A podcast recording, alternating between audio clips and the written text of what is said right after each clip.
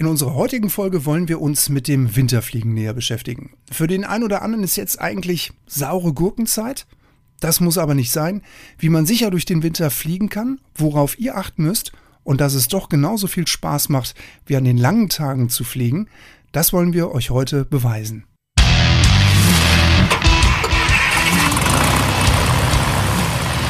Moin in der Privatpiloten Lounge.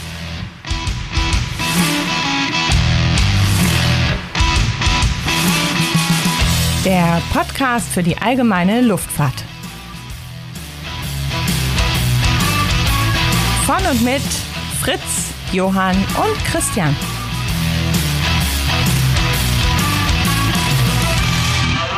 Hallo und herzlich willkommen zu einer neuen Folge der Privatpiloten Lounge.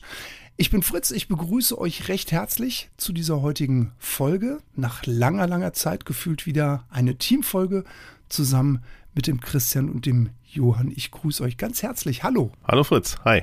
Schön wieder da zu sein. Moin, ihr beiden. Hallo Johann. Ihr Lieben, wir wollen heute mal über das Winterfliegen sprechen in dieser Folge. Und dann geht gleich mal meine Frage an dich, Christian. Wie steht es denn eigentlich so um deine persönliche Winterflugerfahrung? Ja, vorhanden.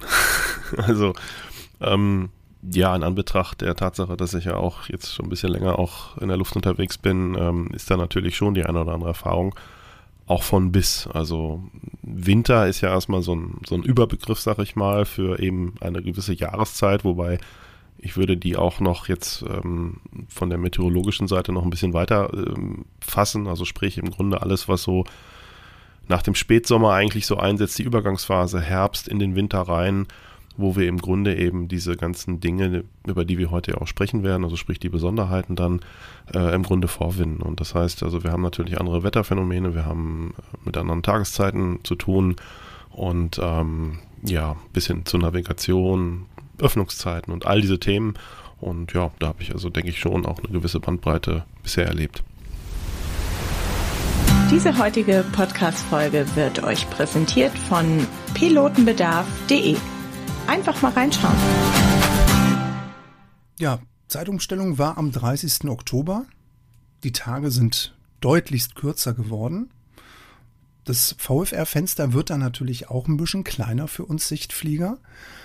Ähm, worauf müssen wir achten oder worauf achtet ihr Christian jetzt im Speziellen, Johann wird jetzt bald drauf äh, achten. Als Segelflieger, glaube ich, machst du nicht so viel Winterfliegen. Das ist bei dir eigentlich mehr so die Zeit, dass du im Hangar bist und die Flieger auf Vordermann bringst, oder, Johann? Wobei, das würde mich auch mal interessieren. Also es ist tatsächlich so, natürlich verbringst du den Winter meistens irgendwo in der Garage und bist am Schleifen, Schleifen, Schleifen und Ausbessern. Aber man kann tatsächlich im Winter auch Segel fliegen. Ähm, es hängt so ein bisschen natürlich von den Gegebenheiten des Platzes ab. Die meisten Segelflugplätze sind ähm, Graspisten. Wenn der Boden nach dem Herbst wieder halbwegs durchgefroren ist, dass es nicht so tiefes Geläuf ist, dann kannst du da im F-Schlepp zum Beispiel starten. Ähm, was uns natürlich fehlt, ist die Thermik. Das ist ja das, was euch Motorflieger total freut, wenn es halt nicht mehr so rubbelt und bubbelt, wenn, wir, wenn man unterwegs ist, sondern es ist halt fahren wie auf Schienen oder fliegen wie auf Schienen. Das fehlt uns. Aber wenn ihr, wie zum Beispiel mein alter Segelflugverein, am Hang liegt, ähm, kann man ganz tolle Hangflüge machen. Man kann sogar Wellenflug machen, also Lehwellenflug, wo man in richtig hohe ähm, Höhen kommt. Das einzige Problem ist halt dadurch, dass wir auch vorne keinen Motor haben, wird es auch empfindlich kalt. Da muss man echt ein paar Lagen ähm, an Kleidung anziehen. Und dann wird es auch schon ein bisschen eng im Flieger. Also es geht, aber es ist sicherlich nicht die Regel. Hm, ja, das glaube ich.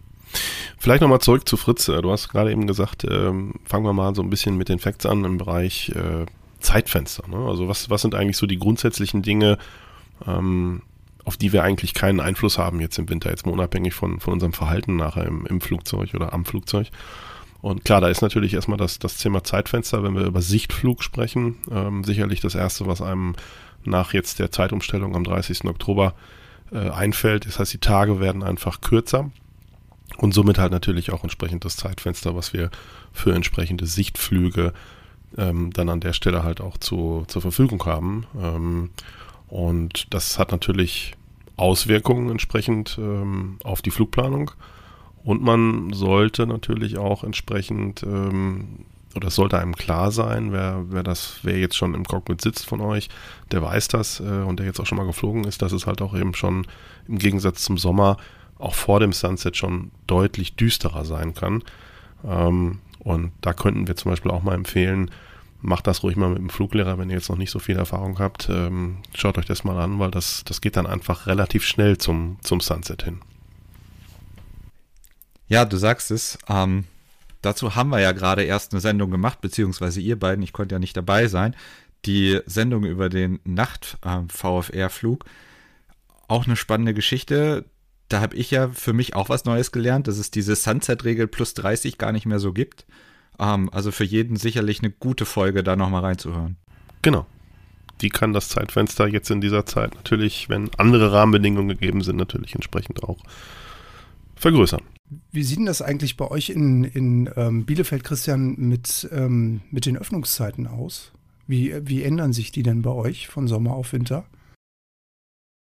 Bielefeld ist äh, im Grunde an den normalen Tagen äh, bis äh, 20 Uhr Local oder Sunset halt geöffnet. Ähm, ja, und im Sommer ist es dann halt immer 20 Uhr Local. Äh, und jetzt ist es halt eben Sunset, das heißt, die Tage werden immer kürzer. Das ist heute eben nachgeguckt oder meine Apple Watch zeigt mir das ja immer an. Unten rechts äh, 16.35 Uhr Local ist Sunset heute, am Tag der Aufnahme. Das ist, äh, was haben wir heute, den, der 15. November. Und ja, also dann ist halt Schluss in Bielefeld. Das heißt, danach, ähm, also da, bis dahin muss der letzte eben unten sein. Und ähm, ja, das, das muss einem natürlich auch bewusst sein. Das heißt, wie eben schon gesagt, bei der äh, Flugplanung eben, dass eben die, ja, die, die Zeit dazwischen, je nachdem, was ich so veranstalten will, natürlich deutlich kleiner wird. Aber immerhin habt ihr ja auf. Also was mir auch immer wieder im Winter auffällt, dass viele Plätze komplett umstellen auf PPR. Also auch da bei der Flugplanung aufpassen, ne? dass man nicht einfach losfliegt und sagt, naja, im Sommer war ich da ja schon. Äh, und man kommt selbst im 12 Uhr strahlenden Sonnenschein ein und da ist keiner da. Ja. Blöde Situation. Ja, ja. Ganz blöd. Ja, def definitiv, ja. Ja, also genau, da, da, muss man wirklich dann auch entsprechend in die AIP gucken, ähm, was wirklich da Phase ist und im Zweifelsfall halt auch vielleicht mal wieder anrufen Klar, viele Plätze haben natürlich im Winter ähm, deutlich, deutlich weniger zu tun, eben aufgrund der Bedingungen. Und wenn es dann halt vielleicht ein Grasplatz ist oder so, kommen wir gleich auch nochmal im, im Detail zu, dann, ähm, dann haben die natürlich einfach wenig zu tun. Da muss natürlich aufgrund der Flugleitungspflicht oder Zwang in Deutschland nicht den ganzen Tag da auf dem Turm rumhängen, ähm, wenn kein Verkehr angekündigt ist. Das ist natürlich auch so, weit nachvollziehbar, aber ja, das ist natürlich ein Punkt, dass, dass auch dadurch sich natürlich vielleicht die die Plätze dann entsprechend ausdünnen. Ne? Also ich habe auf der einen Seite den Fakt, die Tage werden kürzer, die zur Verfügung stehenden Plätze sind nicht mehr in der Form vielleicht vorhanden, weil man muss auch davon ausgehen, dass nicht unbedingt jede PPR-Anfrage dann auch positiv beantwortet wird. Ne? Das habe ich also auch schon öfters erlebt, dass es heißt, nee, geht nicht, äh, weiß ich nicht, samstags oder sonntags, das, das ist dann auch manchmal so, dass dann am Wochenende noch, noch PPR geht, aber in der Woche schon mal gar nicht. Mhm. Also das ist alles ähm, deutlich anders als im Sommer. Und auch in den jetzigen Tagen ähm, macht es, glaube ich, auch Sinn, wenn der Platz dann geöffnet hat und ähm, jedes Flugzeug muss ja mal betankt werden, macht es, glaube ich, auch Sinn, dass man dann mal nach Afgas, Mogas und Jet A1 auch fragt. Ne? Das macht auch Sinn. Das gehört im Winter genauso wie im Sommer dazu. Ja, das gehört, äh, das gehört, genau, das gehört im Sommer natürlich äh, dazu. Das haben wir gerade ja auch in diesem Sommer gelernt, dass also gerade auch zum Beispiel Abgasverfügbarkeit nicht unbedingt mehr eine Selbstverständlichkeit ist. Das war ja teilweise schon krass, äh, was ich da so gehört habe von, ähm, von einigen. Ähm, haben wir in Bielefeld auch gesehen, dass also teilweise bei uns Leute, ja, ich sag mal, fast gestrandet sind, in Anführungsstrichen, um noch Abgas zu bekommen, weil sie teilweise wirklich im größeren Umfeld nichts mehr bekommen haben.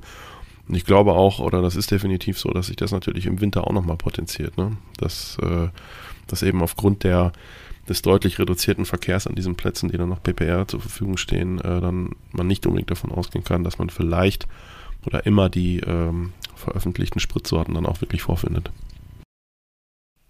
Ein weiterer Faktor, der die Platzwahl ein bisschen eingrenzt, wir hatten es gerade schon, sind ähm, Flugplätze mit Softfield, also Grasbahnen. Ähm, da gibt es wahrscheinlich, ich weiß nicht, wie eure Erfahrungen sind, aber es gibt so ein Zeitfenster, gerade jetzt so im November, wo es einfach wirklich sehr, sehr schwierig, äh, schwierig ist, auf solchen Plätzen runterzukommen, ne?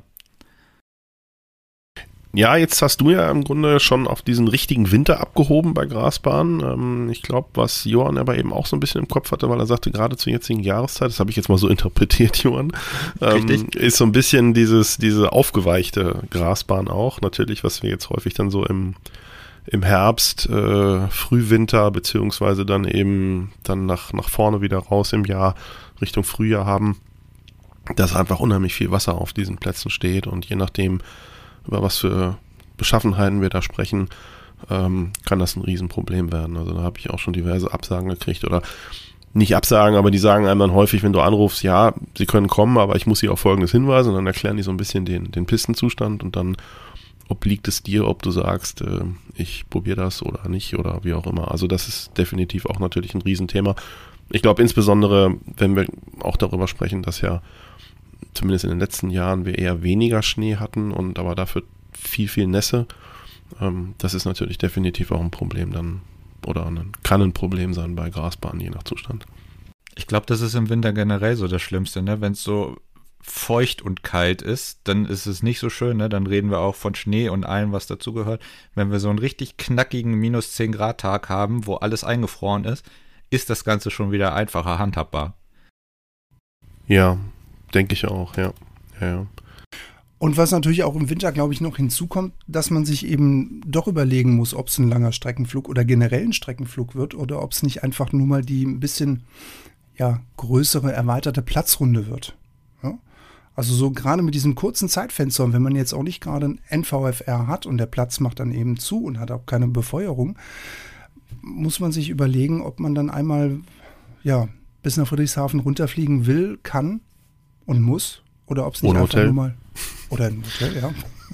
oder ob es nicht einfach dann doch nur mal die erweiterte Platzrunde dann auch nur mal tut. Hm. Ja, also genau, ich denke auch. ne, Also man, man merkt halt eben schon jetzt, ähm, es sind halt im Winter spielen viel mehr Faktoren eine Rolle, ob ich einen Flug oder auch einen längeren Flug vor allen Dingen eben durchführen kann. Ne? Also das ist das, was im Sommer ja auch häufig schon ein Thema ist äh, beim Entscheiden, ob ein Flug möglich ist oder nicht. Das wird halt im Winter eben nochmal deutlich deutlich schärfer. Und dass, dass ich mir da wirklich das Ganze von A bis Z dann wirklich nochmal realistisch anschaue und überlege, passt das dann inklusive Reserve mit den Ausweichplätzen? Haben die Plätze wirklich auf? Wenn sie aufhaben, sind sie im richtigen Zustand? Gibt es da Sprit? Brauche ich Sprit überhaupt? Etc. Also das, das verlangt dann doch von euch deutlich mehr Flugvorbereitung und ja, ein bisschen Gewissenhaftigkeit, denke ich mal. Ein Punkt bei der Flugvorbereitung ist sicherlich das Wetter. Jetzt gehen wir mal davon aus, wir haben uns jetzt für den Tag entschieden und so weiter. Es passt alles. Ähm, ihr kommt am Flugplatz und was wir häufig im Winter haben, ist ja der Nebel. Der hängt einfach morgen über dem Platz. Ich hatte es jetzt dieses Wochenende auch. Ähm, es war eigentlich hier sogar Garfor mit äh, Oscar gemeldet, aber über dem Platz hing so in, in 100 Fuß hing der Nebel. Da gab es ein paar kleine Löchlein, wo sich so ein holländischer Flieger auch tatsächlich durchverirrt hat. Aber man, wenn man drüber war, dann war alles gut. Dann war das Hm. bestimmt herrlich, aber man kam nicht weg. Da muss man natürlich auch echt aufpassen, ne? Ja, ja, klar, die, die, äh, der Nebel und äh, was dann natürlich auch, wie du es gerade gesagt hast, diese kleinen Löcher, dass dann der, der holländische Flieger dann da durchsticht, ähm, auf der, wenn du en route bist, dann kann es natürlich aber auch zu diesen ähm, Wetterphänomenen kommen. Gefrierender Nebel, Regen. Und ähm, gerade so, wenn der, äh, wenn Regen, gefrierender Regen auf die, auf den, auf die Flugzeugzelle trifft, wir haben das ja alle mal gelernt in der Meteorologie, ne, dann, dann gibt es dann diesen Eisansatz und der verformt uns natürlich dann wieder das Profil und dementsprechend, äh, dementsprechend wird dann natürlich auch der Auftrieb vom Flieger wieder schlechter. Also deswegen ist es ganz, ganz wichtig, dass man auch ganz genau weiß, wo die Null-Grad-Grenze ist. Und deswegen ist es auch extremst wichtig, noch genauer in das Significant Weather Chart reinzugucken. Ne? Dass man da dann eben genau weiß, wo ist Icing, wo darf ich rein, wo darf ich auf gar keinen Fall rein. Naja, und wenn es nicht passt, na, dann bleibt man eben am Boden. Ne? Ja, und, und ich denke auch, ähm, Significant Weather Chart ist sicherlich ähm, natürlich ganz klar äh, eine, eine Anlaufstelle.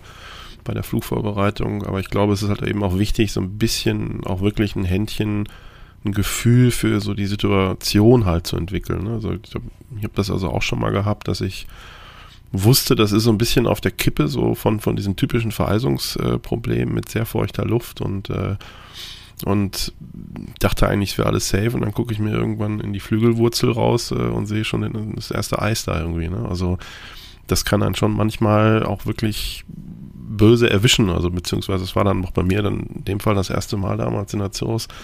Und ähm, da habe ich echt gedacht, so, hu, wow. Ne? Und dann, gut, ne? dann überlegst natürlich, so, denkst ein bisschen nach, was hast du gelernt und versuchst dann einfach ähm, da entsprechend dann mit Höhenänderungen, was nicht alles, das Ganze dann zu retten. Ansonsten, klar, wir haben es mal auch gelernt, wie du schon sagst, Fritz, äh, beste Bedingungen für Vereisung in der Regel zwischen 0 und minus 15 Grad. Angeblich oft bei minus 5 Grad, also weil dann, glaube ich, auch die, die, der Feuchtigkeitsanteil noch, noch größer ist. Ähm, deswegen, also ein gewisses Händchen oder eine gewisse Awareness dafür zu entwickeln, dass vielleicht auch, wenn, wenn das äh, Significant Weather Chart eben sagt, das ist alles gut, ähm, trotzdem davon ausgehen, dass es, dass es eben passieren kann. Ja, ein weiteres Thema, was beim Fliegen in Eis noch häufig auftritt, ist ja die berühmte Vergaservereisung. Ähm, für mich als Flugschüler ein Thema, ja, ein Mysterium sozusagen, weil wer von uns hat heutzutage noch mit einem Vergaser zu tun? Also die Leute, die Auto fahren, definitiv nicht. Und dann kommt man auf einmal zum, zum Flugzeug und hat mit Technik aus den 50er Jahren zu tun, die man erstmal verstehen muss. Was ist das Problem an der Vergaservereisung? Ja, die Vergaservereisung, die ja, die begleitet uns Piloten eigentlich sowohl Sommer als auch im Winter, weil die kann eigentlich generell auftreten. Das ist grundsätzlich so eine Gefahr, die zwischen minus 5 und auch bei plus 18 Grad bei hoher Luftfeuchtigkeit auftreten kann. Also wenn der Taupunkt dann gerade nah an der an der Temperatur dann dran ist. Und die Vorwärmung und dieser Höhenwechsel, wenn, wenn dann die, wenn die nicht gezogen ist, die Vergaservorwärmung, dann ähm, vereist da der Vergaser. Und ähm, das merkt man dann auch gerade, wenn der, wenn der Motor so einen, so einen rauen ähm, Motorlauf bekommt. Und äh, das ist gerade bei den, bei den, ähm, wenn du da auch in der Platzrunde zum Beispiel fliegst, das, das kann dir passieren. Deswegen sind die Fluglehrer immer sehr darauf bedacht, dass du im Gegenanflug dann auch die Vergaservorwärmung ziehst, auch wenn du dann auf die Temperatur guckst und sagst, ja, Moment mal, hier ist es doch voll warm. Ja, aber wenn die Luftfeuchtigkeit eben dementsprechend hoch ist und du hast die eben nicht gezogen und das vereist dir dann ratzfatz, dann ist doof. Und da muss man halt auch im Winter, auch wenn man im Winter fliegt, kann man die zwischendurch einfach mal ziehen. Der Motor hat zwar einen geringen Leistungsverlust, aber nichtsdestotrotz bist du, dadurch, dass du die Vergaservorwärmung gezogen hast, bist du immer auf der sicheren Seite, dass du die Eisansätze, die sich da entwickeln, weggeschmolzen kriegst. Und du keinen rauen Motorlauf hast. Ich hoffe, ich habe das jetzt einigermaßen verständlich erklärt. Ja, es ist so, ich, ich habe selber noch nie Vergaservereisung wirklich erlebt in, in echt. Ähm, also auch in der Ausbildung nicht und auch auf, auf den Vereinsflugzeugen. Jetzt inzwischen fliege ich an einen Einspritzermotor. Ähm, aber auch hier, glaube ich, muss man nochmal darauf hinweisen, oder das bringt mich äh, nochmal auf den Punkt, ähm, sagte Johann, glaube ich, eben irgendwann mal im Vorgespräch. Ähm, es gab jetzt irgendwie einen Fall, äh, Johann, bei wie viel Grad gab es das? Ich glaube, das war wirklich schönster Sommertag, irgendwo 30 Grad plus. Ja, genau. Also das heißt natürlich auch, dass also diese, diese genannten Werte eben, das sind halt so, so, wo das typischerweise passieren kann, aber es kann halt auch deutlich wärmer sein, wenn die Luftfeuchtigkeit entsprechend äh, ist. Und ähm, das ist dann schon, schon ein Thema. Das heißt, dass da auch darauf sollte man vorbereitet sein und wenn dann eben sich ein rauer Motorlauf ankündigt, dass man das durchaus schnell in Betracht zieht halt. Ne? Auch wenn es Leistung kostet, also beziehungsweise das bringt dann in dem Fall bringt es wieder Leistung. Ähm, Vorher kostet die Vergaservorwärmung Leistung. Wetter generell. Was wir im Sommer ja häufig machen, ist, dass wir zum Teil ja gerade im Hochsommer, wenn wir ja so Gewitterzellen irgendwo lokal haben, dass man die dann durchaus mal auch umfliegen kann. Ähm, da denke ich, sollte es einem im Winter eben auch durchaus bewusst sein, dass natürlich das Umfliegen, sofern das im Winter überhaupt möglich ist, weil meistens die Wetterlagen eben nicht nur so lokal sind, sondern deutlich großflächiger. Aber jetzt nehmen wir mal an, es ist dann trotzdem irgendwie möglich oder es erscheint sinnvoll, vielleicht irgendwo drum rumfliegen zu können, dass das wieder Zeit kostet. Ne? Also sind wir wieder im Punkt von eben. Und die Tage sind eh schon kurz. Ähm, Ausweichflugplätze nochmal sind vielleicht nicht alle offen oder vielleicht nicht in einem Zustand, den man erwartet. Ähm, ja, und da ist so ein bisschen wieder dieses ein Problem ist kein Problem. Auch das äh, gilt natürlich im Winter umso mehr. Also auch da sollte man generell, was so diese ganze Wetterplanung angeht, ähm, wenn das ein bisschen auf der Kippe ist, sollte man sich da schon eben bewusst sein, dass das, was man vielleicht im Sommer macht oder machen könnte, im Winter eben aufgrund dieser Faktoren eben auch nicht mehr geht. So, jetzt haben wir aber genug über, das, über die Planung gequatscht. Jetzt will ich endlich fliegen gehen. Ähm, das erste, was wir machen beim Flugplatz, ist der Vorflugcheck. Ähm, da ist natürlich auch bei den Segelfliegern immer das Thema Zeit einplanen und wir haben es, glaube ich, in mehreren Folgen jetzt äh, besprochen, sich nicht ablenken lassen. Ähm, was ich persönlich aber auch beim Vorflugcheck so ein bisschen immer drauf geachtet habe, also wenn wir mal draußen unterwegs waren, es ist halt echt kalt. Also man muss sich auch dem Anlass entsprechend an, äh, anziehen. Ne? Also wenn du da jetzt rausgehst und dein Zeug reinschmeißt und nur so eine kleine leichte Fliegerjacke hast, weil drinnen hast du ja gleich wieder die Heizung, sobald der Motor läuft, dann kommst du ganz schnell dazu, dass du dann ganz schnell um den Flieger läufst. Und das ist natürlich genau das Gegenteil, was man machen sollte. Weil gerade im Winter mit den tiefen Temperaturen gibt es einfach noch mehr Sachen, die man checken muss. Ja, definitiv. Also wenn der Flieger draußen steht, muss der Outside-Check, der ist zwar immer gewissenhaft bei uns, aber da muss er eben noch gewissenhafter gemacht werden. Weil du hast es gerade angesprochen, tiefe Temperaturen, vielleicht hat es geschneit. Der Flieger ist eingeschneit, es hat Eisansatz gegeben oder es ist nass, es ist feucht, es hat vielleicht geregnet nur, weil wir jetzt bei 0, 1, 2, 3 Grad sind. Und davon muss der Flieger eben wirklich absolut gewissenhaft befreit werden. Ja, absolut. Und ähm, es ist, Johann, ich, ich, kann das nur bestätigen. Das ist wirklich manchmal genauso, wie du sagst, das Thema. Ne? Also es ist wirklich auf Deutsch gesagt arschkalt draußen. Und du rennst dann erstmal mit dem Flieger rum, äh, guckst überall rein, packst ja auch Dinge an, ne? so kaltes Metall, so wirklich eiskaltes Metall und, und sitzt eben nachher dann wieder in der Kiste, wo, wo dann irgendwann dann auch wieder die Heizung dann äh, mal anfängt zu funktionieren. Ähm, das, ja, das sind so kleine menschliche Dinge, ne? also die dann am Ende dazu führen, auch das, ist, das muss halt sein und es ist ein bisschen unbequem und naja, husch husch. Ähm, nee, klar, ne? das, das, das sollte schon wirklich äh, vernünftig gemacht werden aber eben ähm, dann auch wirklich gewissenhaft und eben auch mh, vorsichtig, ne? weil ich sag mal, Eisansatz, Schnee, äh, Nässe, halbgefrorenes, was auch immer, ähm, nicht einfach so klassisch mit dem Eiskratzer wie auf der, auf der Autoscheibe, ähm, sondern wirklich besser Tücher, Besen, vielleicht auch ein bisschen Enteisungsflüssigkeit äh, für Scheiben oder so. Ähm, also einfach mit, mit ein bisschen Bedacht, äh, Plexiglasscheiben ist halt was anderes als eine Autoglasscheibe und ähm, ja, auch eben Flugzeugoberflächen, je nachdem aus welchem Material. Da sollte man schon vernünftig äh, zu Werke gehen, um äh, eben dann nicht, wenn dann irgendwann das Wetter mal wieder schön ist, ein bisschen dumm aus der Wäsche zu gucken, wenn man auf das Flugzeug guckt bei der richtigen Sonneneinstrahlung. Also da bitte eben auch nicht zu rabiat.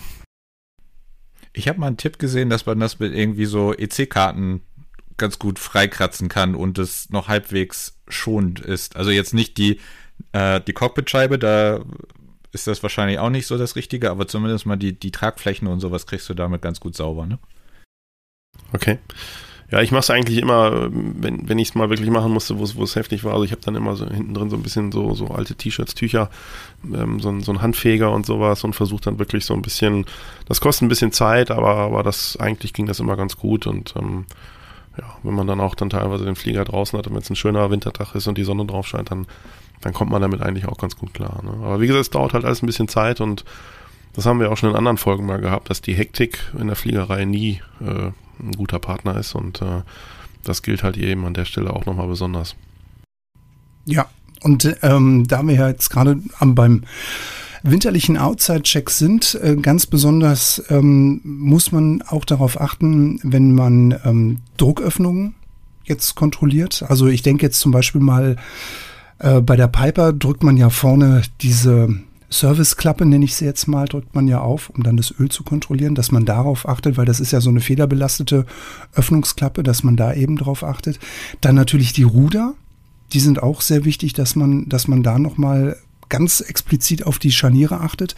Nicht, dass da auch irgendwie Eisansatz oder Schnee drin ist oder dass da irgendwas drin ist, was das Ruder dann blockiert was man natürlich dann auch irgendwann beim, beim Vorflugcheck dann auch merken würde. Aber es wäre halt ärgerlich, müsste man dann zurückrollen und dann die Ursache suchen. Also kann man es ja gleich mal dann äh, ordentlich checken. Und natürlich auch die Klappen. Die Landeklappen, die sind halt auch ganz, ganz wichtig dann, dass man da auch nochmal ein ganz besonderes Augenmerk drauf legt, dass die schön frei von Schnee sind, dass da nichts drin ist, wenn man die fahren will. Ja, ich glaube, die Gefahr ist da halt auch, dass wenn du so halbgefrorenes da drin hast, so Schneematsch oder so, und du dann nachher wieder in kältere Höhen gehst und das dann anfängt zu gefrieren. Ne? Ich glaube, das, das ist dann schon ein Thema, je nach, nach Flugzeugbauart. Ne? Wie macht ihr das eigentlich, wenn ihr, wenn ihr euer Flugzeug checkt? Ähm, seid ihr dann wirklich durch den Schnee gekrochen? Also ich war ja bei der Bundeswehr und äh, ich bin das ja gewohnt, ich bin ja Kummer gewohnt und ich habe ja auch an diversen Biwaks teilgenommen in meiner langjährigen Bundeswehrzeit. Ich bin das ja gewohnt, ich bin ein Schraubenbeißer. Ja, ich bin durch den Schnee gekrabbelt. Ja, bin ich. Ja, jetzt kommt es ein bisschen auch drauf an. Jetzt hat, glaube ich, der Hochdecker hat ein bisschen bessere Karten, ne? Also der Schulterdecker, Hochdecker. da ist ein bisschen mehr Luft, glaube ich. Äh, und klar, ähm, Fahrwerk, äh, da schon mal auf die Knie zu gehen oder so, klar. Muss man am Ende, denke ich, einfach gucken. Also es muss halt gewissenhaft sein und wenn man sieht, äh, die, die Situation, je nachdem auch wo das Flugzeug steht, wo man den Check macht, ne, das ist ja dann auch so, so ein Punkt, ist das eine, eine geräumte Asphalt, äh, abgetaute Asphaltfläche oder äh, steht es quasi auf einer ungeräumten Wiese, wirklich im, im Pulverschnee.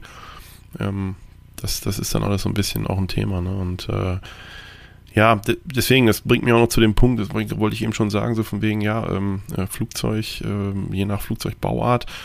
Also bei Flugzeugen mit Radschuhen zum Beispiel ist es eventuell ja auch eine ganz gute Idee, in der Winterzeit äh, diese einfach zu demontieren. Ähm, also wenn ihr ein eigenes Flugzeug habt und ihr habt Radschuhe, solltet ihr vielleicht darüber nachdenken. Ähm, wenn ihr im Verein fliegt, ähm, einfach mal fragen, ob das nicht eine gute Idee ist denn da kann sich natürlich gerne auch Schnee und Eis drin festsetzen und im Zweifelsfall oder im Extremfall auch die Räder blockieren. Ähm, ja, sieht nicht so schön aus, wissen wir alle. Flugzeuge ohne Radschuhe, wo eigentlich Radschuhe dran gehören, ähm, ähm, sagen die meisten, hm, aber ich denke, da überwiegt dann die Sicherheit äh, im Winter. Gut, jetzt gibt es ja auch Flugzeuge, bei denen ist das Thema mit den Radschuhen eher weniger das Problem. Die haben ein Einziehfahrwerk. Da klappe ich die Beinchen einfach hoch. Ähm, aber auch da kann sich natürlich während des Rollvorgangs oder während des Startvorgangs Schnee und Eis ansammeln. Ähm, da gibt es dann den Tipp, dass man nach dem Start die Fahrwerksbeine noch ein bisschen länger draußen lässt, ähm, damit sich Schnee und Eis durch den Wind so ein bisschen abschütteln können. Also nicht gleich sofort, wenn ich die Bahn verlassen habe, das Einziehfahrwerk einfahren, sodass ich die Möglichkeit habe, dass da was abfällt. Und ähm, ganz wichtig ist auch, dass man im Winter der Batterie besonderes Augenmerk zukommen lässt. Äh, es gibt viele diese kleinen Geräte, die kann man sich bei Amazon und was weiß ich wo kaufen, diese, diese Ladegeräte, dass man die an der Batterie anschließt, die sind dann zwischengeschaltet zur Batterie. Die haben dann spezielle Anschlüsse, Schlüsse, dass man das, da kann man Motorradbatterien, Auto und auch Flugzeug mitladen, da kann man dann einstellen, dass man da eben im Winter darauf achtet, dass man ich glaube, das Ding kostet 60 Euro oder was, dass man seinem Flieger was Gutes tut und dann im Winter gerade die Batterie lädt, damit die nicht so viel Arbeit hat und nicht so viel an Leistung verliert. Das ist übrigens auch ein Thema bei den Segelfliegern gewesen oder eigentlich das Wichtigste, was, was so die Technik angeht. Ähm, unsere Batterie musste halt funktionieren und häufig ist es ja so, dass du den Segelflieger nach dem, ähm, nach dem Fliegen entweder in den Hangar schiebst oder aber auch abbaust und in die ähm, in Anhänger reinschiebst. Genau. Und da ist es dann im Winter sehr wichtig, dass du die Batterie rausnimmst und nicht draußen lässt, weil sonst mit der Kälte entlädt die sich natürlich schnell. Dann lieber die Batterie rausnehmen, irgendwo in den Hangar stellen, dass sie halbwegs warm lagert. Ja. ja, das ist halt eben der Punkt. Du hast die Kälte und du hast natürlich auch eben diesen Effekt, dass tendenziell natürlich weniger geflogen wird im Winter. Ne? Also das heißt, dass der, der Generator die halt weniger lädt. Und ähm, diese beiden Faktoren sind natürlich dann schon einfach kontraproduktiv und äh, da kann es sich dann schon auch mal äh, schwer erwischen. Und je nachdem, was du dann auch für ein Anlassverhalten bei, bei wirklich bei, bei größeren Kälten oder niedrigen größer niedrigen Temperaturen, kann man das sagen? Ähm, also ihr wisst, was ich meine. Also tiefen Temperaturen, sehr tiefen Temperaturen, ähm, gibt es ja durchaus Flugzeuge, die äh, eben nicht unbedingt immer so gut anspringen. Es gibt auch Flugzeuge, die tendenziell generell vielleicht je nach äh, vorherigem Betriebszustand auch schwieriger anspringen. Einspritzer muss man auch wissen, was man tut teilweise. Ähm, das, auch das spielt im Winter eine größere Rolle, eben aufgrund dieser ganzen ähm, Problematik eben zum einen in Bezug auf die Batterie, zum anderen eben aber auch, dass wenn eben die Kälte dazu kommt, das Flugzeug noch schlechter anspringt, ähm, es häufig dann, dann dazu kommt, dass das Flugzeug auf, abgesoffen ist, auf Deutsch gesagt, und dann äh, im Worst Case eben auch noch zum Vergaserbrand kommen kann. Ne? Also der Motor läuft zwar nicht, aber er brennt. Ähm, das äh, klingt erstmal ein bisschen doof, äh, ein bisschen unlogisch im, bei der Kälte und im Winter. Das hat man vielleicht nicht unbedingt so primär äh, auf dem Schirm, aber das ist eben aufgrund dieser Zusammenhänge eben nicht so ganz ungewöhnlich. Fritz, hast du das schon mal gehabt? Vergaserbrand? Vergaserbrand habe ich nicht gehabt. Nee, zum Glück nicht. Nee, zum Glück. Also da bin ich bisher verschont geblieben. Ich habe die nur in der Theorie im Buch kennengelernt und äh, wurde dann auch bei der Prüfung vom Prüfer gefragt, was machen Sie denn, wenn Sie einen Vergaserbrand haben? Und? Weißt Tür auf und weglaufen. ja, das ist eigentlich, ja, diese Antwort kam auch vor. Nee, du musst beim Vergaserbrand. Christian, jetzt hilf mir mal, weil ähm, du musst den, den Sprit wegnehmen und du musst weiter Vollgas geben. und Vollgas geben, ne? Damit Meine ich ja, oder? So war das doch. Schreibt uns. genau, wer es weiß, schreibt uns über auf Instagram. Ich, ich, ich kann sagen, ich fliege jetzt ein Spritzer. Nein, aber also ich habe schon mal, ich habe zumindest schon mal ein Ergebnis eines Vergaserbrandes gesehen. Musste ich leider sehen. Ein Vereinsflugzeug von uns, ähm, was in Dortmund dann gestrandet ist. Ja, am Ende war es glimpflich, ne, keine Frage, aber das ist dann teilweise je nachdem, welche, wie man dann darauf reagiert, kann das dann auch mitunter echt schon, schon böse werden. Zumindestens, dass es äh, auch Sachen beschädigt und auch, auch die und wenn es nur vielleicht kosmetische Sachen sind, aber das ist auf jeden Fall von gefährlich bis maximal unschön auf jeden Fall definitiv ein Problem. Ein Thema, was ich häufiger sehe, wenn ich ähm, zum Beispiel Ice Pilots oder sowas gucke. Kennt ihr die Serie da mit den Alaska-Piloten? Ja, klar. Die haben ja ordentliche Aggregate, die sie immer so im Winter vor die, vor die Maschinen stellen, die dann die Motoren ein bisschen vorwärmen. Ähm, ich persönlich habe da jetzt keine Erfahrung mit. Ist wahrscheinlich auch eher etwas für die Wirklichkeitenregion oder habt ihr da Erfahrung mit den Vorwärmgeräten?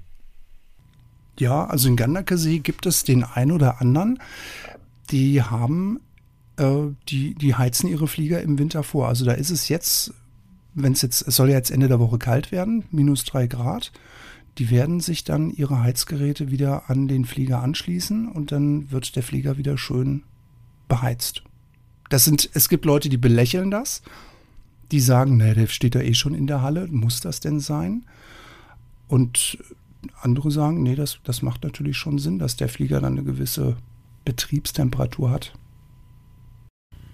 Ja, also auf jeden Fall. Ich denke, rein jetzt vom, vom also wenn, ich habe darüber auch schon mal bei uns mit der Werkstatt äh, öfters mal gesprochen und die sagen eigentlich auch, also dass das wenn es wirklich richtig kalt ist, ist äh, ohne Vorwärmung ist es eigentlich ein Motorverbrechen. Ne? Also ähm, da kann man natürlich, das ist wieder so ein typisches Stammtischthema, da kann man lange drüber philosophieren.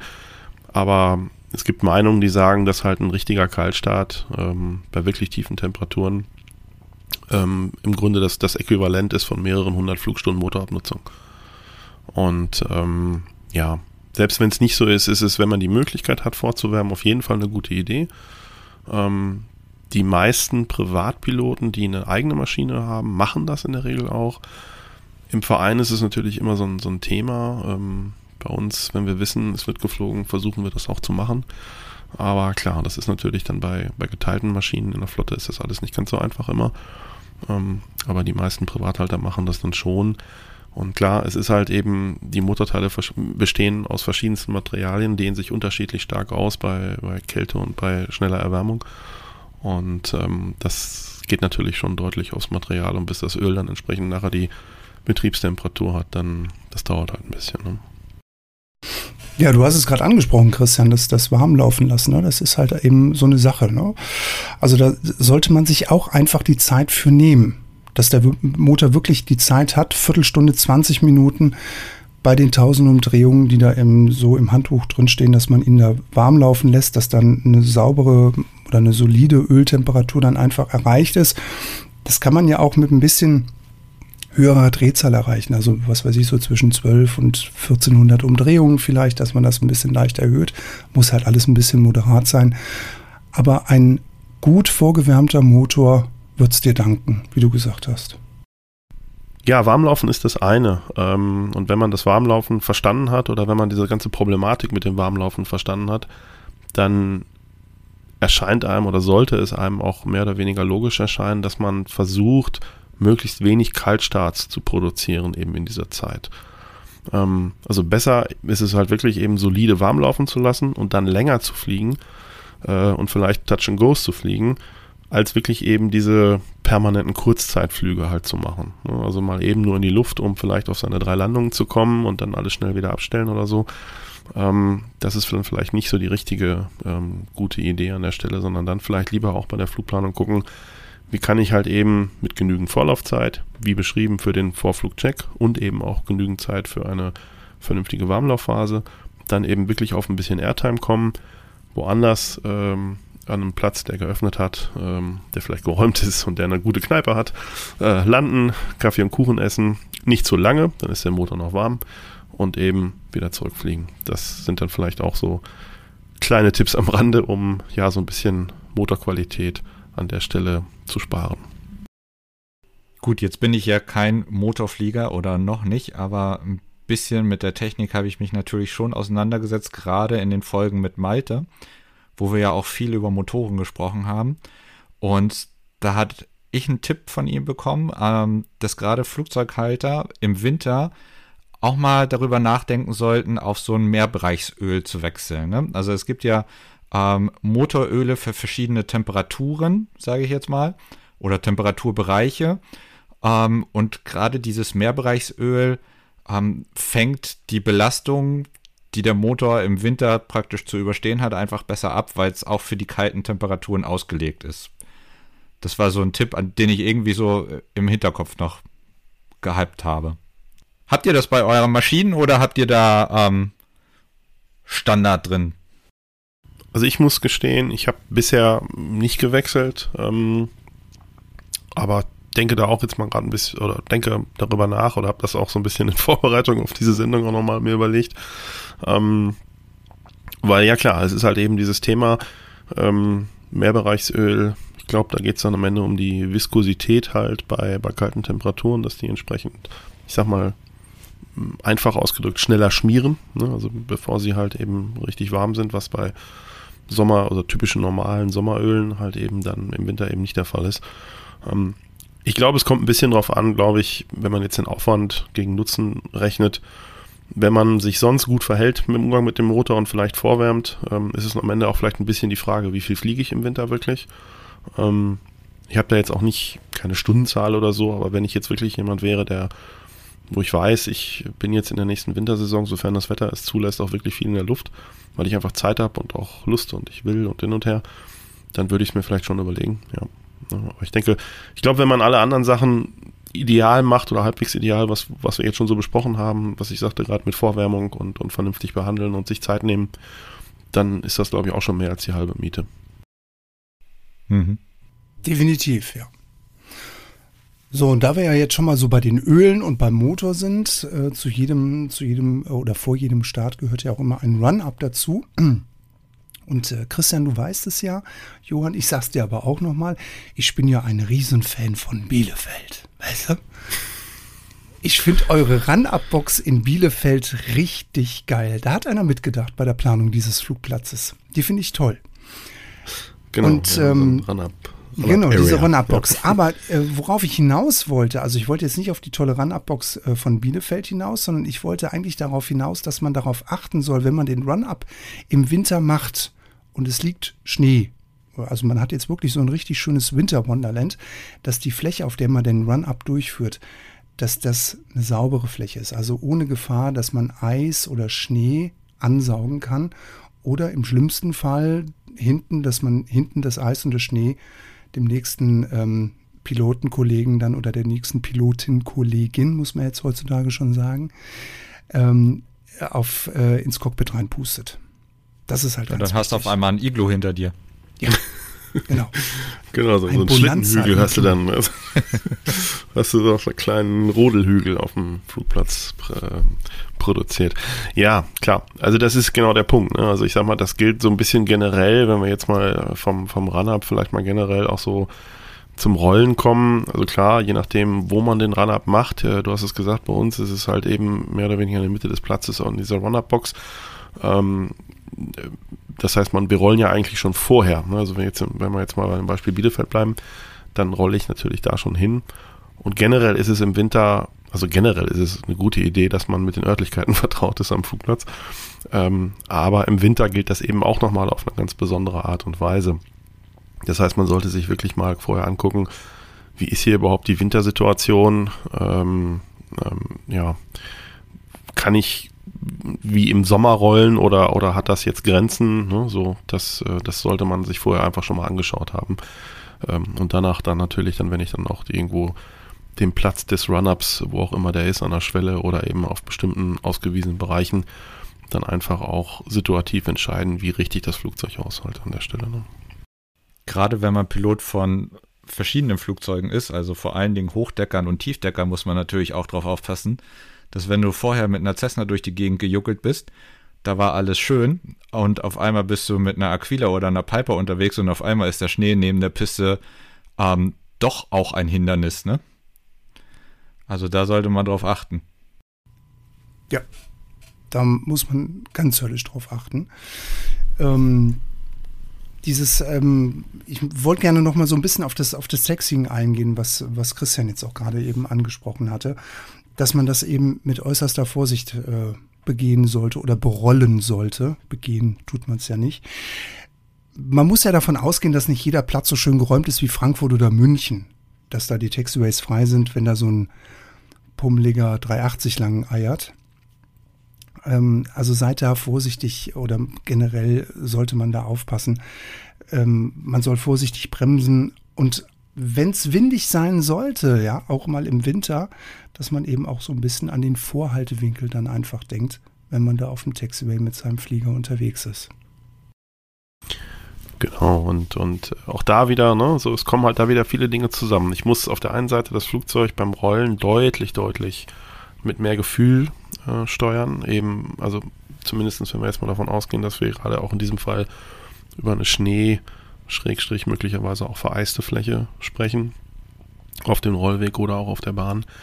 Ähm, das heißt, dass das zum Beispiel auch die Bremsvorgänge, die, die Fußspitzenbremsen, das ist absolut Fingerspitzengefühl oder Fußspitzengefühl besser gesagt, ähm, weil die Räder halt nicht blockieren dürfen, weil sonst natürlich keine Lenkwirkung zumindest über die Räder mehr vorhanden ist und das Flugzeug ins Rutschen kommen kann und ähm, es nicht unbedingt immer gesichert ist, dass ich das dann aerodynamisch äh, dann ausgleichen kann, je nachdem wie die Windbedingungen sind. Und ähm, ja, dazu eben noch das angesprochene Thema halt eben Beräumung durch, durch in Anführungsstrichen unnatürliche künstliche Hindernisse, die sonst nicht da sind, die dann halt Rollwege auch begrenzen und sonst Geschichten.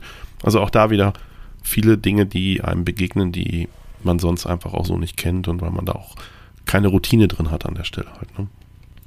Ansonsten, was das natürlich das Rollen angeht, ähm, auch bei Schnee, äh, kann man natürlich oder können wir an der Stelle natürlich auch nochmal darauf verweisen, es ist nie die schlechteste Idee, auch nochmal das Flughandbuch zu lesen, weil da finden sich an der Stelle auch durchaus ähm, die ein oder andere Informationen, wie das Flugzeug sich ähm, in bestimmten Situationen, eben so diesen Grenzlagen oder Grenzsituationen dann an der Stelle am Boden durch eben extreme Witterungsverhältnisse dann auch ähm, zum einen verhält, beziehungsweise wie man damit umgehen sollte, um Dinge dann entsprechend ähm, sicher auch durchführen zu können. Gut. Also jetzt sind wir gerollt, wir haben den One-Up geschafft. Die äh, haben dem Motor die Zeit gegeben, dass er ordentlich warm wird. Alle Betriebstemperaturen und Betriebsdrücke sind im grünen Bereich und dann können wir loslegen. Wir starten. Natürlich gilt beim Starten eigentlich das Gleiche, was wir beim Rollen auch gesagt haben. Ne? Die Bahn kann glatt sein. Man muss aufpassen, dass man nicht rausrutscht.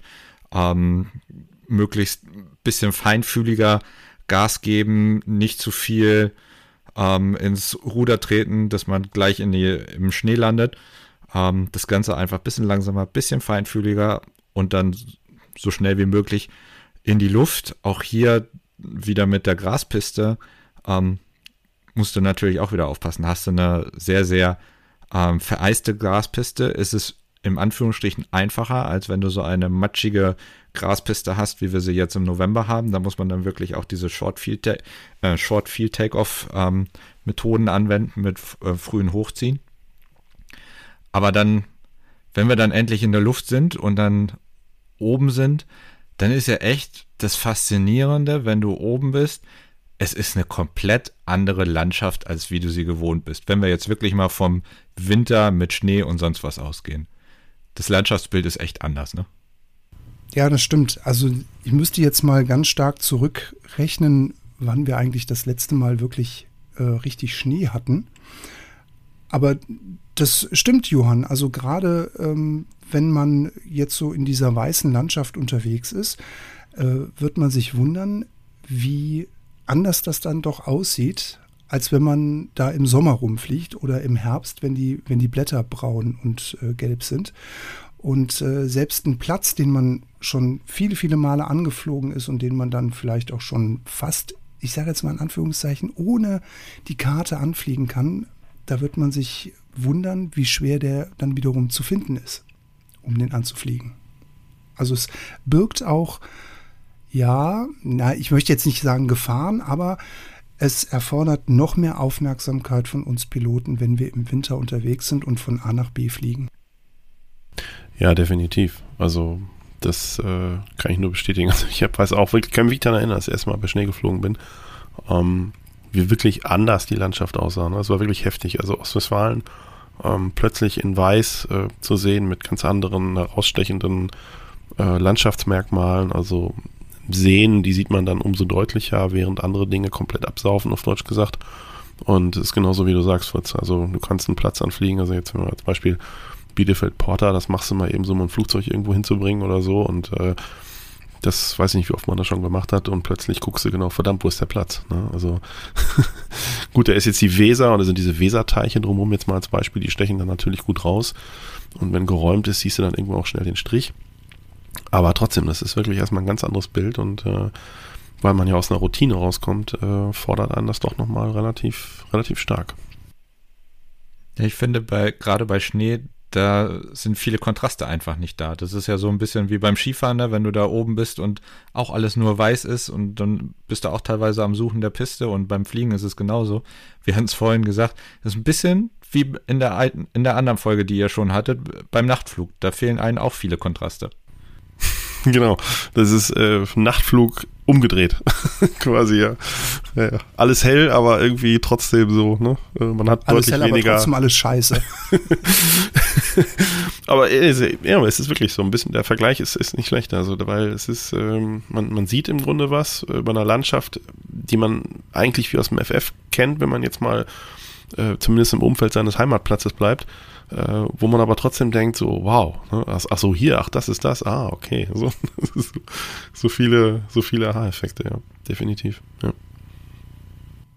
Ja, und was das Schöne ja auch immer ist, wenn man dann mal so im Flieger unterwegs ist und es ist schön warm und schnuckelig, das kommt ja daher, dass wir uns die Heizung angemacht haben.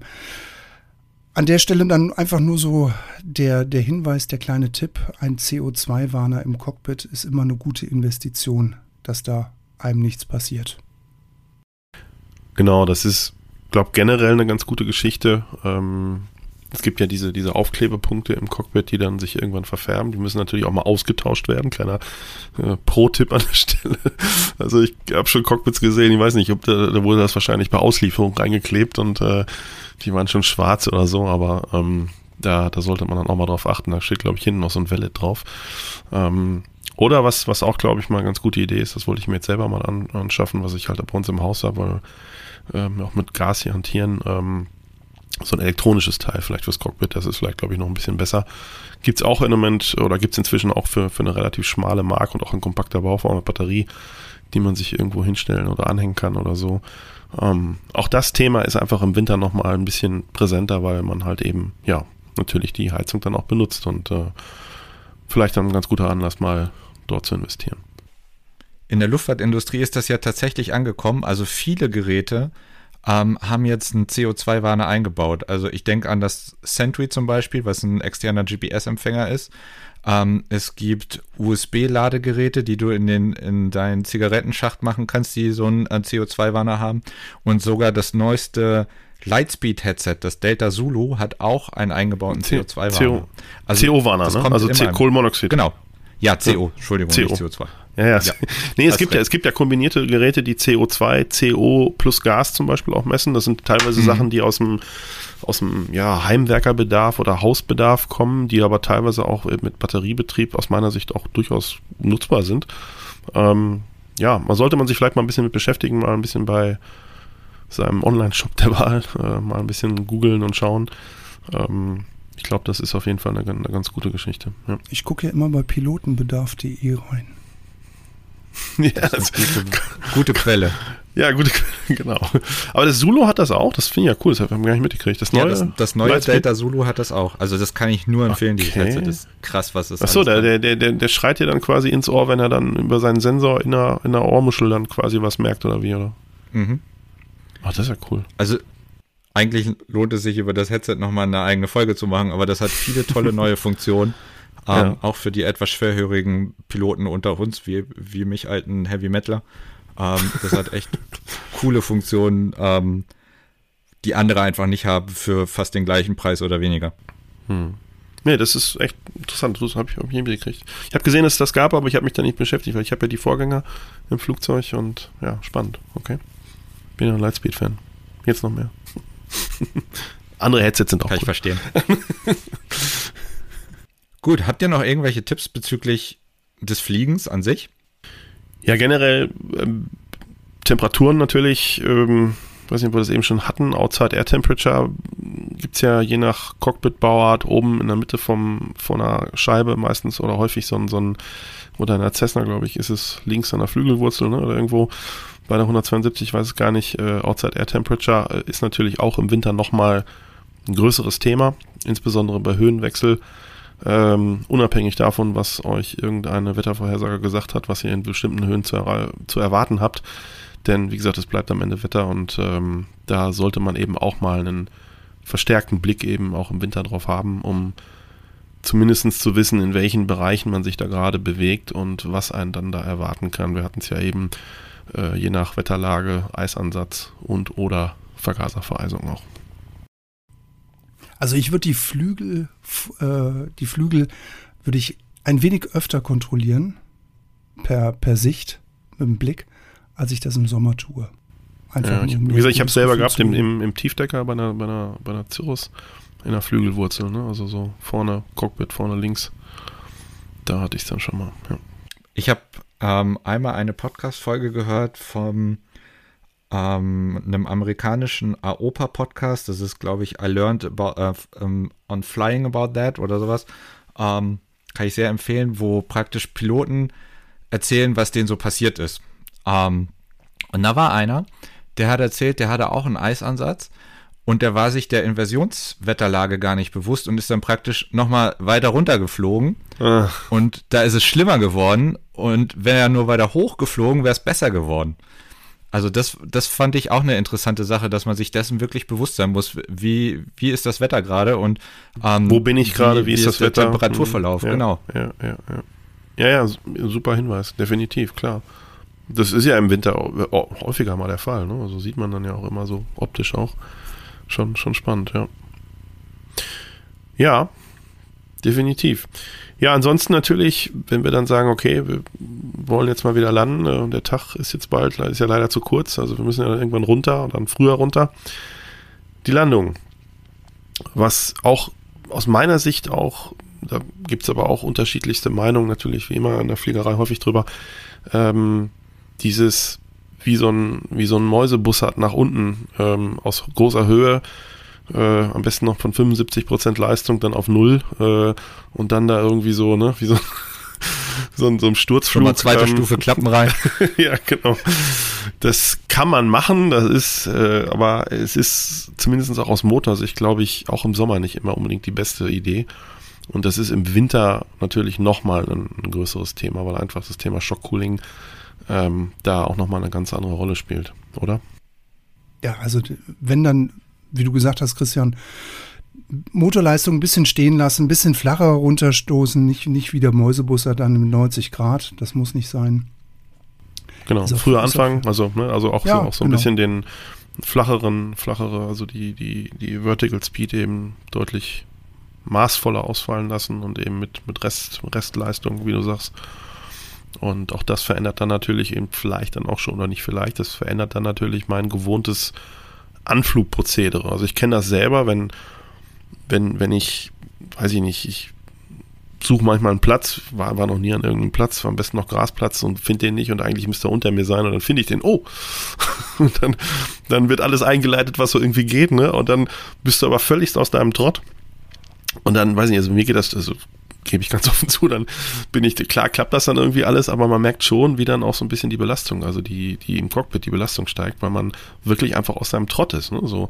Und ähm, auch da einfach der Hinweis, ähm, plant das mit ein, macht's früh genug, dass ihr da irgendwie auf Platzrundenhöhe seid, dass ihr das alles schon mal habt und so und dann, dann ist das auch, glaube ich, alles ein bisschen entspannt möglich, aber das sind halt eben so die kleinen Dinge, glaube ich, die dann auch äh, an so einem Tag deutlich anders verlaufen können als im Sommer. Ne? Wie, ist, wie macht ihr das eigentlich? Ähm, wir hatten es vorhin mit der Vergaservereisung. Lasst ihr die Vergaservorwerbung dann die ganze Zeit praktisch drin oder zieht ihr die dann dementsprechend früher, gerade wenn es runtergeht? Also ich habe ja im Moment keine. Ich würde sie, glaube ich, früher ziehen, ja. Ja. Ich muss mich, ähm, ich muss mich outen. Ich bin jetzt ähm, seit kurzem jetzt auch erst wieder Vereinsmitglied und äh, fliege wieder äh, Flugzeuge mit, mit äh, Vergaser. Und äh, ich muss mich erst wieder an diesen Handgriff auch gewöhnen. Ich bin jetzt im, in der kalten Jahreszeit noch nicht geflogen, aber ich würde sie auch ziehen im Descent, wie Christian gesagt hat, eine moderate Motorleistung stehen lassen und dann eben nur mit 200, 300 Fuß äh, Sinkrate dann eben runtergehen und dann eben die Checkliste lesen im Endanflug, dass ich dann eben dran denke, sie auch wieder ähm, einzuschieben, ähm, dass ich dann auch im, im Fall vom Go-Round dann die volle Leistung habe.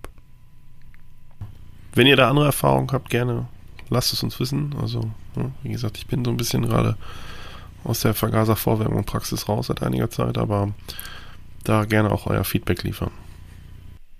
Jungs, bevor wir weitermachen, fällt mir eine Sache ein, die wir irgendwie noch gar nicht besprochen haben und ich glaube, wir kriegen richtig Schläge, wenn wir über das Thema nicht reden und das ist die Pito-Vereisung. Die haben wir im ah, ja. Vorflugcheck nicht erwähnt, die haben wir im Flug gar nicht erwähnt und ich glaube, ja, das ist ein Thema, stimmt. was im Winter nicht zu unterschätzen ist, ne? Ja. Ja. Ja. Das machen wir jetzt bei der Landung. Johann, das, war, gut das war ein Test. Das war ein Test. ja. Ach so, jetzt habe ich den Test da. Wir wollten gucken, ob die, ob unsere Zuhörer uns schreiben, ja? Ja, ja, genau. Nein, nee, stimmt. Du hast vollkommen recht. Ja, ja sie steht in der Checkliste. Pito, Pito Heat as required, glaube ich, oder so. Was steht da bei mir? Ich weiß gar nicht. Ich glaube ja. Ähm, Genau, und im, im Sommer ist es halt selten required. Und äh, genau, da sollte einem dann klar sein, dass es dann eventuell required ist oder zumindest ähm, empfohlen oder sinnvoll ist, ja, klar. Macht ihr das dann bei Vorflugcheck auch wirklich, dass ihr die anmacht und mal guckt, also mit der Hand fühlt, ob das wirklich auch warm wird? Ja. Ja, habe ich schon gemacht, ja. Bei der Piper habe ich es auch immer gemacht. Immer mal anmachen, mal dran fassen. Gut, dann haben wir den Punkt jetzt abgehakt. Sollte man halt dran denken, ist, glaube ich, nicht so schlecht, wenn man es hat. Das stimmt. Continue. So, jetzt sind wir im Endanflug auf die Piste. Und wenn jetzt, wenn wir jetzt von unserem Winter Wonderland ausgehen, Christian hat schon gesagt, äh, Porta Westfalica, wenn es schön geräumt ist, wenn dieser geräumte Strich in der Mitte zu sehen ist, dann ähm, kann man da landen. Fliegt man jetzt eine andere Bahn an, sollte man vielleicht noch einfach mal in tiefer Höhe drüber fliegen einen tiefen Überflug machen und äh, sich dann einfach nochmal die Gegebenheiten angucken, den Bahnzustand, liegender Schneewelle an den Rändern gegebenenfalls, muss ich da aufpassen, was habe ich wieder für ein Flugzeug, was äh, Johann vorhin angesprochen hatte, Tiefdecker oder Hochdecker. Der Hochdecker ist nicht so in Gefahr, aber der Tiefdecker, da muss man dann eben genauer drauf achten. Naja, und dann fliegt man eben den Go-Round, geht nochmal neu in die Platzrunde und äh, bereitet sich dann eben auf die Landung vor. Genau. Denn deswegen, wir haben ja im Vorfeld schon oder jetzt im, ähm, vorher schon oft darüber gesprochen, dass es sinnvoll ist, in, in solchen Situationen in der Jahreszeit immer mal auf den Platz anzurufen. Normalerweise solltet ihr ja wissen, was euch erwartet, aber es, man, es ist halt immer so eine Sache. Ne? Und, ähm, und wenn ihr vielleicht auf dem Weg zu einem Ausweichflugplatz seid, ähm, den ihr vorher eben nicht anrufen konntet und ähm, die haben vielleicht eine Piste, die, die ich sag mal, äh, ähm, ja, mit einem Schneebelach, der aber im Grunde geräumt ist, aber eben nicht, nicht vollgeräumt, aber, aber durchaus landbar, dann kann man sich das eben, so wie Fritz halt sagte, gerade durchaus mal angucken. Ne? Also, dass er einem auch weiß, was man da erwartet und eben diese, vielleicht auch, wo das Zeug hingeräumt worden ist, ne? also wie dann die, die Auslaufpunkte sind äh, am Ende und auch an der Seite, wenn der Seitenwind stark ist, dass ich einfach weiß, was, was erwartet mich da. Ähm, was natürlich auch ein anderes, anderes Thema ist, was wir im Winter ähm, häufiger haben, also ähm, wie Fritz gerade sagte, zumindest beim Winter Wonderland, ähm, das, was wir häufiger auch mal an Verkehrsflughäfen haben. Also sprich, wenn wir mit unseren kleinen Maschinen dann hin und wieder immer mal wieder auch an größere, auf größeren Bahnen landen, dann kennt der eine oder andere das von euch, dass man dazu neigt, zu hoch abzufangen. Ähm, warum ist das so? Weil uns, äh, weil wir je tiefer wir an die Bahn ranfliegen, im Grunde nur noch Asphalt sehen und wenig ähm, Geländemerkmale links und rechts sehen, die uns die Höhe verdeutlichen. Und ähm, das ist der gleiche Effekt natürlich auch auf einer Schneebahn oder wo alles weiß ist. Das heißt, auch da sollte man sich so ein bisschen darauf einstellen, dass das unter Umständen der Fall sein kann. Ja, generell gilt ja beim Landen eigentlich genau das Gegenteilige oder fast das Gleiche wie das, was ich vorhin beim Start erwähnt habe. Ähm, alles ein bisschen vorsichtiger, alles ein bisschen langsamer.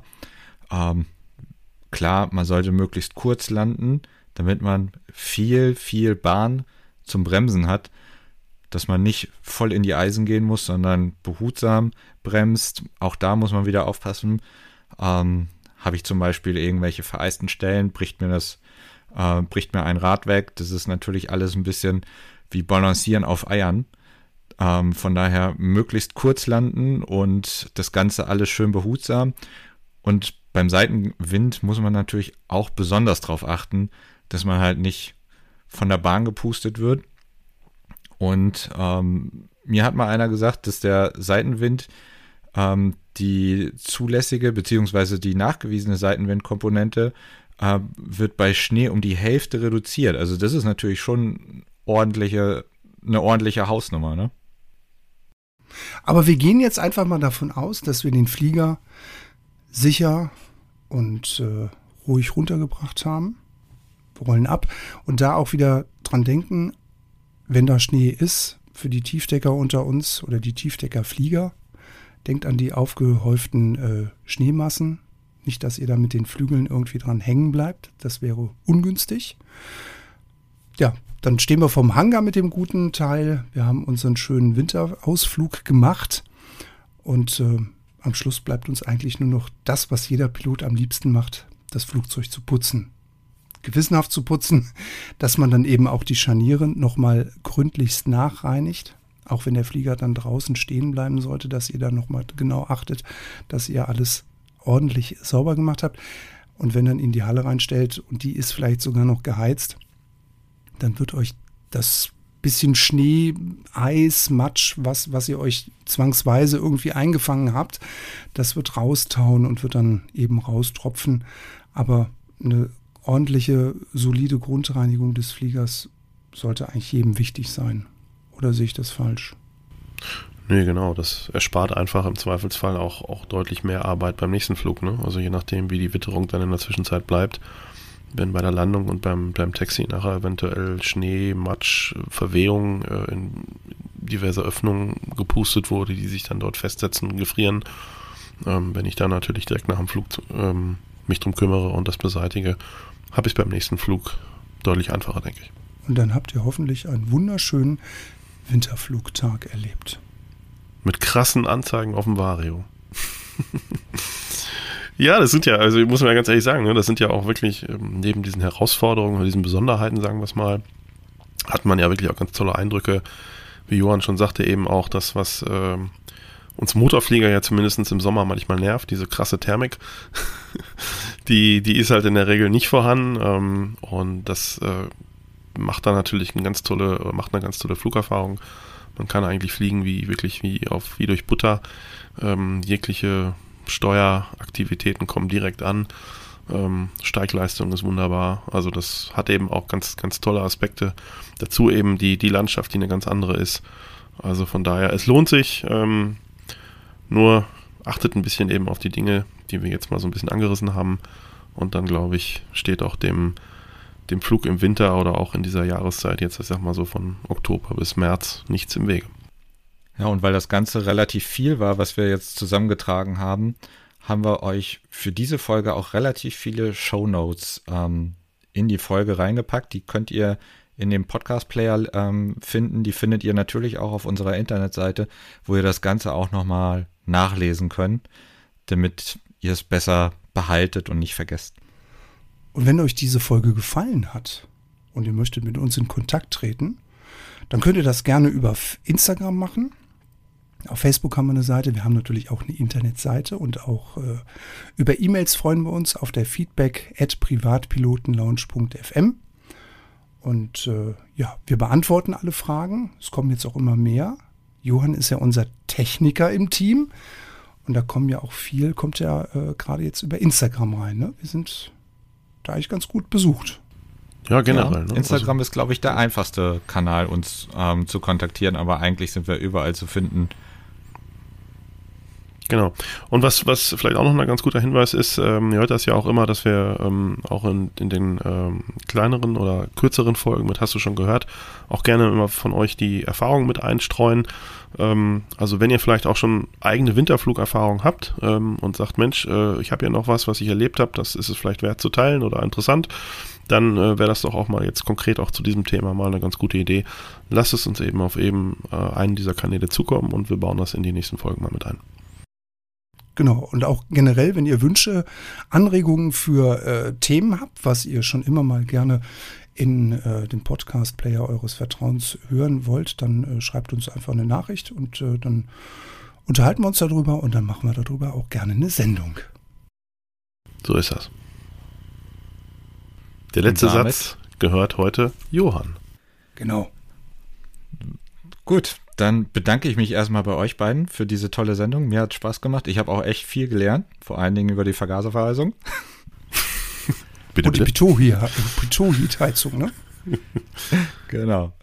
Ähm, und damit bleibt mir eigentlich nur euch, liebe Hörer und Hörerinnen, alles Gute zu wünschen und always many happy landings. Macht's gut. Tschüss. Bis dann. Ciao. Das war wieder eine neue Folge der Privatpiloten Lounge, der Podcast für die allgemeine Luftfahrt. Von und mit Fritz, Johann und Christian. Und wenn es euch gefallen hat, dann lasst den Jungs doch eine Bewertung auf Apple Podcast da. Die würden sich sicher freuen. Bis zum nächsten Mal.